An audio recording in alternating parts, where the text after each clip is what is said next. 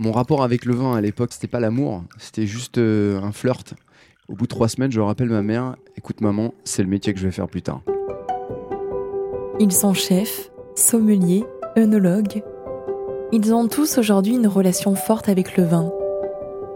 Cette relation est professionnelle, passionnelle et reconnue. Mais quelle a été leur première rencontre avec le vin? Quel a été leur premier verre? Wine Love Story interroge la mémoire, explore les origines d'une passion, raconte l'histoire intime et singulière de ces amoureux du vin. Wine Love Story by Wine Paris. Épisode 2. Aurélien Massé, sommelier et caviste du restaurant Frenchy à Paris. Je suis Aurélien Massé. Je travaille pour le groupe Frenchy. Le Frenchy aujourd'hui, c'est cinq établissements, un caviste, trois restaurants à Paris et un restaurant à Londres, à Covent Garden. Et je suis le sommelier. Aujourd'hui, je m'occupe des quatre établissements parisiens et je me suis associé avec le chef, Grégory Marchand, avec qui on a une belle complicité. Ça fait huit ans qu'on travaille ensemble. Est-ce que je me souviens de mon premier verre de vin? C'est une question extrêmement compliquée. Mais une des expériences qui me revient, 97, je devais avoir 17 ans. Ma mère est des Vosges et elle adore euh, aller au marché de Noël en Alsace. On est allé visiter une cave. C'était le domaine Rolly Gassman. J'ai un souvenir assez marrant de cette euh, dégustation. On est arrivé dans une petite cave et la personne qui nous accueillait, en fait, c'était une vieille dame en robe de chambre avec des moon boots. Donc déjà le, style euh, marqué, on, voit qu'elle n'est pas là pour faire du commercial, du marketing, c'est-à-dire qu'elle est dans son jus et il faut la prendre comme ça. Mes parents, étant restaurateurs, aimaient justement faire des dégustations de vin et on est arrivé dans cette cave et c'est vrai que cette dame, elle nous recevait, ça lui faisait plaisir de nous recevoir. Je pense que c'est quelqu'un qui avait envie de partager. Peut-être qu'on n'était pas arrivé au bon moment. En tout cas, moi, j'ai pris beaucoup de plaisir parce qu'on a fait une énorme dégustation. On avait goûté tellement de références. Et puis, en plus, les vins alsaciens, ce que j'aime, c'est que, et je les aime toujours aujourd'hui, c'est que on a des vins qui sont toujours très flatteurs. En plus, ils aiment euh, les vins avec du sucre résiduel. Donc, c'est vrai qu'on a euh, cette gourmandise et ce rapport à l'enfance parce qu'on est tous euh, sensibles au sucre il y a un vin que je retiens plus particulièrement, ça devait être un, un Gewürztraminer en vendange tardive, où effectivement là on avait un nez qui était tellement flatteur, avec ses arômes de litchi, de rose, euh, de fruits exotiques. Et aujourd'hui j'appelle ça un petit peu des vins in your face, c'est-à-dire que quand on met le nez au-dessus du verre, on a tout tout de suite, c'est un espèce de feu d'artifice, on en prend plein le visage. Et ce qui est important dans le vin, c'est que quand le nez est agréable, on a envie de le goûter, on a envie de le boire. Et à ce moment-là, c'était exactement ça. C'est-à-dire que quand j'ai mis le nez au-dessus du verre, je me suis dit, il y a tellement de choses intéressantes là qu'il faut que je goûte. Et du coup, je l'ai goûté tout de suite. J'ai avalé assez rapidement. Aucune rétro-olfaction, pas, pas beaucoup de vin dans, dans, la bouche qui restait, mais une très belle longueur. Et puis, justement, avec ce sucre résiduel qui reste, on a l'impression d'avoir un petit bonbon, justement, euh, exotique dans la bouche qui reste et qui reste. Et ça, ça a été un super souvenir. J'étais accompagné de ma femme, parce qu'on s'est connu très jeune avec ma femme à l'âge de 16 ou 17 ans, donc elle était déjà avec moi. Et je pense que ma femme avait à peu près le même niveau que moi à l'époque. Euh, et aujourd'hui, euh, elle, aime beaucoup euh, quand justement je ramène des choses à la maison. Mais pour elle, c'est uniquement du plaisir. C'est-à-dire qu'il n'y a aucune dégustation technique. À chaque fois, c'est j'aime ou j'aime pas. J'ai envie de vous dire en même temps, aujourd'hui, c'est ce qui prime.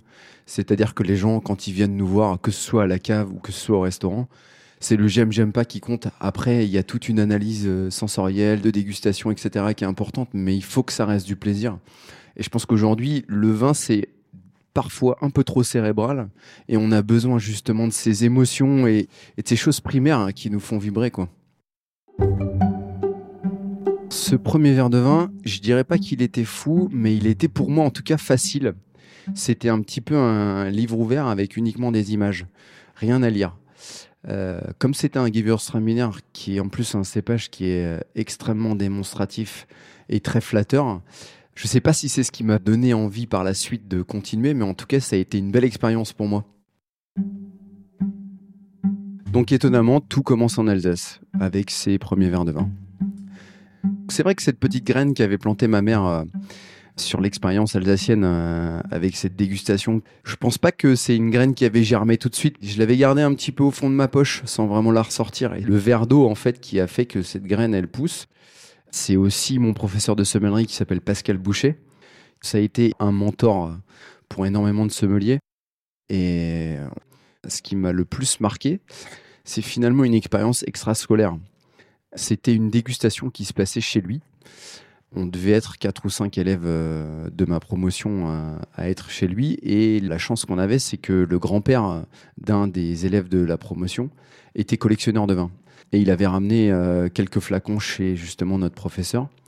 Et donc, du coup, on a fait une dégustation tous ensemble, enfin un dîner d'ailleurs. Pendant ce dîner, en fait, on a goûté un vin de, de l'Ermitage. C'était un Ermitage pavillon 1969 pendant le dîner. Donc, très vieux millésime, une très belle référence en plus. Et là, je crois que ça a été ma plus grosse émotion euh, avec ce petit groupe d'élèves et avec mon prof. J'en avais les larmes aux yeux. Je pense que ça a été le vin qui m'a le plus touché à l'époque. Cette image, pour moi, elle est figée, quoi. C'est un instant sacré. Voilà. Une des expériences, pour moi, qui a le plus compté dans toute ma carrière euh, depuis que je suis sommelier.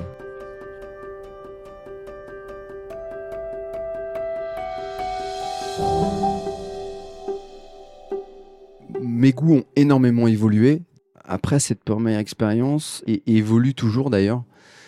J'ai commencé dans la restauration un peu euh, classique et conventionnelle, étoilée, où effectivement la part des vins nature était une part très minime sur les cartes des vins. Donc j'ai goûté des domaines qui étaient plutôt assez classiques. Et puis ensuite, pour avoir travaillé à l'étranger de nombreuses années, notamment dans l'hémisphère sud à l'île Maurice, c'est vrai que ça m'a permis de goûter des choses différentes. Euh, des vins d'Afrique du Sud, pour moi, je connaissais pas du tout. Même en Angleterre, euh, où j'étais avant, les vins d'Afrique du Sud étaient peu représentés. Donc ça m'a permis d'avoir une autre vision du vin. Mes coups de cœur, de toute façon, je pense qu'on revient euh, à, l'essence même. Et comme j'ai fait mon école à Tel-Hermitage dans la vallée du Rhône, obligatoirement, la Syrah, la Marsanne, la Roussanne, c'est les cépages qui m'ont fait apprendre le vin. La Syrah, je pense que c'est le cépage qui me fait le plus vibrer. Et je pense que c'est un cépage qui me procure tellement de plaisir que c'est quelque chose que je mets toujours en avant sur mes cartes des vins. Il y a toujours des vins ouverts qui sont euh, issus de la vallée du Rhône septentrionale comme méridionale. Euh, c'est des vins que j'ai envie de partager et de faire découvrir. Des vignerons qui me font beaucoup vibrer. Euh, un vigneron que j'aime beaucoup qui est à Creuse-Hermitage qui s'appelle David Reynaud. Il y a une cuvée en particulier, la cuvée Georges, qui est une cuvée où on est sur des, des, des syrahs qui n'ont pas vu le bois du tout, uniquement de la cuve, donc pas d'empreinte aromatique avec le bois.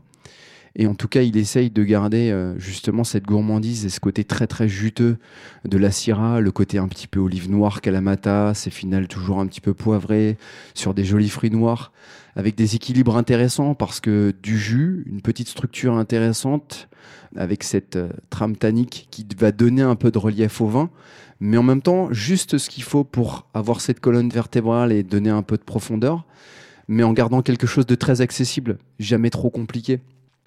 Et comme je disais euh, sur les vins alsaciens, on a aussi ce caractère flatteur, c'est-à-dire que quand je mets le nez au-dessus du verre, j'ai ce côté euh, toujours très poivré d'une Syrah de la vallée du Rhône septentrionale. On parlait beaucoup de Bordeaux, on parlait beaucoup de la Bourgogne, la vallée du Rhône était toujours un petit peu en retrait. Maintenant, ça est devenu une région euh, phare.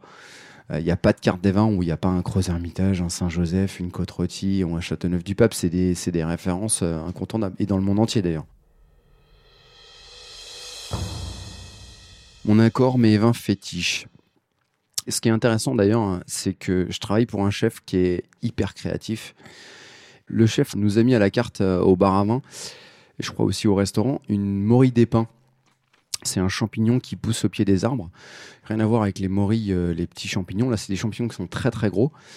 Et il y a une sauce euh, à base de vin jaune et de cheddar de chez Nilser Dairy. C'est une sauce qui est très crémeuse, légèrement acidulée, avec euh, des arômes un petit peu de fruits secs, de noix vertes, parce que le vin jaune, justement, qui est un vin de voile, va amener cette qualité aromatique. La crème avec le cheddar, c'est justement un plat qui est très onctueux et en même temps assez fort, parce que le cheddar, c'est quand même assez prononcé. Et là, moi, ce que j'aime faire, c'est plutôt des accords en harmonie, plutôt que de partir dans l'opposition. C'est justement de repartir sur un vin de voile, un vin du Jura, donc un joli vin de voile du domaine de la Pinte, par exemple, qui est un domaine assez classique mais que j'aime beaucoup. Euh, justement sur ce caractère un petit peu noix verte, fruits secs, toujours très sec, parce qu'il faut bien savoir que les vins jaunes, c'est pas sucré. Et en fait, on va aller dans la continuité du vin qui a été euh, dans l'élaboration de la sauce. On va prendre un vin qui sera très similaire. Moi, j'aime les accords en harmonie comme j'aime les accords en opposition. Là, je trouve que c'est euh, un peu facile de faire cet accord, mais ce que je dis toujours, c'est que quand l'accord fonctionne ultra bien, des fois, il faut pas trop se compliquer rechercher les vins qu'il y a dans la région, d'où viennent les produits que vous avez achetés. Et souvent, ça fonctionne très très bien. Et c'est vrai que parfois, quand on goûte juste le plat ou quand on goûte juste le vin d'un côté et de l'autre, il se passe pas une grande émotion. Et là, de rassembler ces deux choses, c'est ça qui va créer cette énergie et ce petit feu d'artifice qui fait que on va se dire waouh, là il y a un truc qui se passe, là c'est magique. Juste avec deux produits différents, ce qui est assez simple finalement. C'est vrai que le vin, c'est une affaire de transmission pour moi.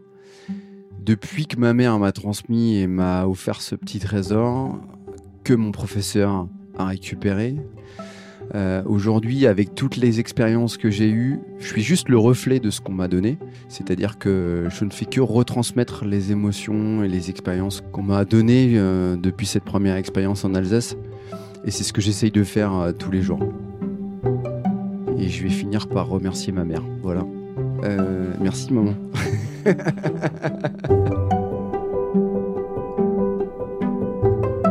à bientôt pour un prochain épisode de Wine Love Story et rendez-vous à Wine Paris du 10 au 12 février 2020.